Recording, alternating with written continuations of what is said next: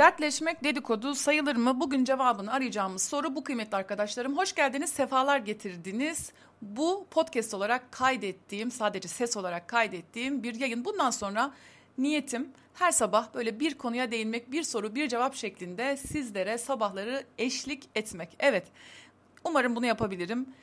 Dedikoduyu konuşacağız, evet. Dertleşmek dedikodu sayılır mı?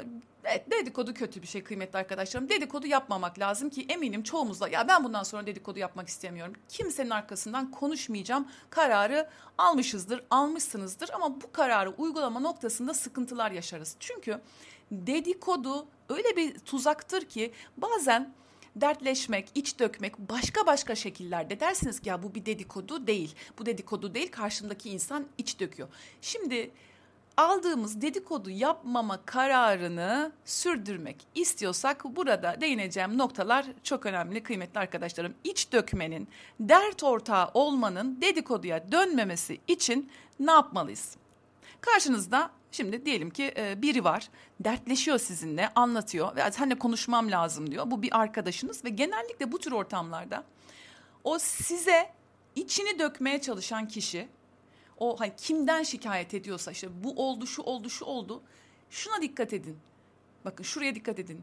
O kişi büyük olasılıkla sizin de tanıdığınız biridir. Arkadaşınız eşinden mi şikayet ediyor? Eşiyle ilgili mi içine döküyor? Siz eşini de tanıyorsunuz. Kız kardeşiniz, erkek kardeşiniz.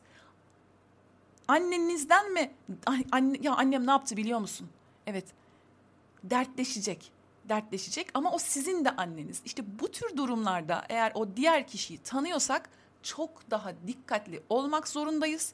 Çünkü burada yapacağımız en küçük bir hata bizi zincirleme bir e, iletişim kazasına doğru götürebilir. Suç bize kalabilir.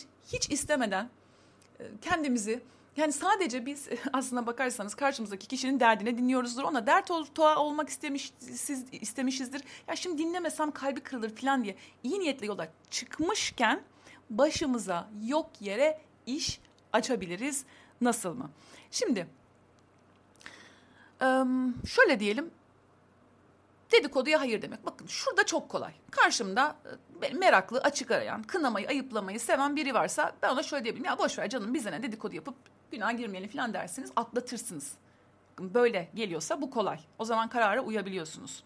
Ama karşımızda böyle meraklı değil de dertli biri varsa az önce söylediğim gibi ve içini dökmek istiyorsa konuyu kapatmak ve onu susturmak şey, kaba olabilir. Ya ben dedikodu yapmayacağım, e, kimsenin canını acıtmak istemiyorum derken yine karşımızdaki insanın kalbini kırabiliriz. Düşün hani burnuna kadar dolmuş biri var karşımızda. Ya içimi dökmem lazım diyor. Ya lütfen boş ver anlatma dedikodu yapmayalım şimdi dediğinizde bu çok kaba olabilir. Bunu söylemek de çok zor zaten arkadaşlar. Hani böyle e, böyle çok e, kaba bir şey, kırıcı bir şey. Değil mi? Hani e, peki bu burnuna kadar dertle dolmuş insanın iç, iç sıkıntısını dedikoduya bulaşmadan ama onun da kalbini kırmadan nasıl dinleyeceğiz? Şimdi öncelikle onun anlatmasına izin verelim. ne yapıyoruz? Boş ver anlatma onun da vardır bir sıkıntısı falan demiyoruz. Tamam mı? Yani ya boş ver anlatma ya. Tamam annem öyle yapıyor ama ya annemi de biliyorsun. Ya da ya senin işte eşin de ya boş ver anlatmayalım. Eşin de iyi bir insan filan. Yani onun da biliyorsun işte kötü niyette değil aslında filan dediğimizde zaten o kişi o sırada dolmuş, duygusal bir yoğunluk içinde ve ben onun kafasını hani şey gibi lastik bir top gibi suya biraz daha bastırıyorum ve o kişi emin olun biraz daha yoğun bir e, patlamayla bize geri dönecektir. Patlayıcı bir öfkeyle ve bu öfkeyi size yönlendirerek size şöyle söyleyebilir. Ya bir dakika ya ben sana anlatıyorum sen kimin tarafındasın? Sen benim kardeşimsin, sen benim arkadaşımsın. Pardon ya sen neden onu savunuyorsun? Neden annemi savunuyorsun? Neden sen benim eşimi savunuyorsun? Neden filancayı? Tabii canım siz onunla zaten daha... E, orada onu mu haklı buluyorsun suçlamalarına maruz kalırız. Yaşamışsınızdır. Evet dedikodudan kaçarız. Karşımızdaki artık istesek de bize bir şey anlatmaz. Çünkü kırılmıştır. Çünkü kırılmıştır. Bizi taraf tutmakla suçlamıştır, küsmüştür ve böyle bir durumda dedikodu yapmayacağım, kalp kırmayacağım, kimsenin arkasından konuşmayacağım derken daha büyük bir sıkıntıyla baş başa kalırız. Evet dinleyin arkadaşlar sadece dinleyin. İç dökmenin, dert ortağı olmanın dedikoduya dönmemesi için o kişinin anlattıklarına eşlik etmeyin. Burası çok önemli. Hani karşınızdaki kişi mağdur da öteki zalimmiş gibi davranmayın. Evet karşınızdaki kişi onu haklı bulmanızı, taraftar gibi davranmanızı istiyor olabilir. Yani onun kalbi kırılmasın diye. Nasıl yani? Gerçekten öyle mi söyledi? Yok artık anneme inanamıyorum. Ya bu senin kocana, bu senin kar inanamıyorum. Ay bu senin patrona inanamıyorum. İnsaf yahu. Hani böyle ona destek olmak için anlattıklarına hani eşlik ederseniz ya arkadaşım bu kadar da olmaz. Ya gerçekten insanlar bunu nasıl yapıyor ya? Bunu nasıl söylüyor? İnanamıyorum.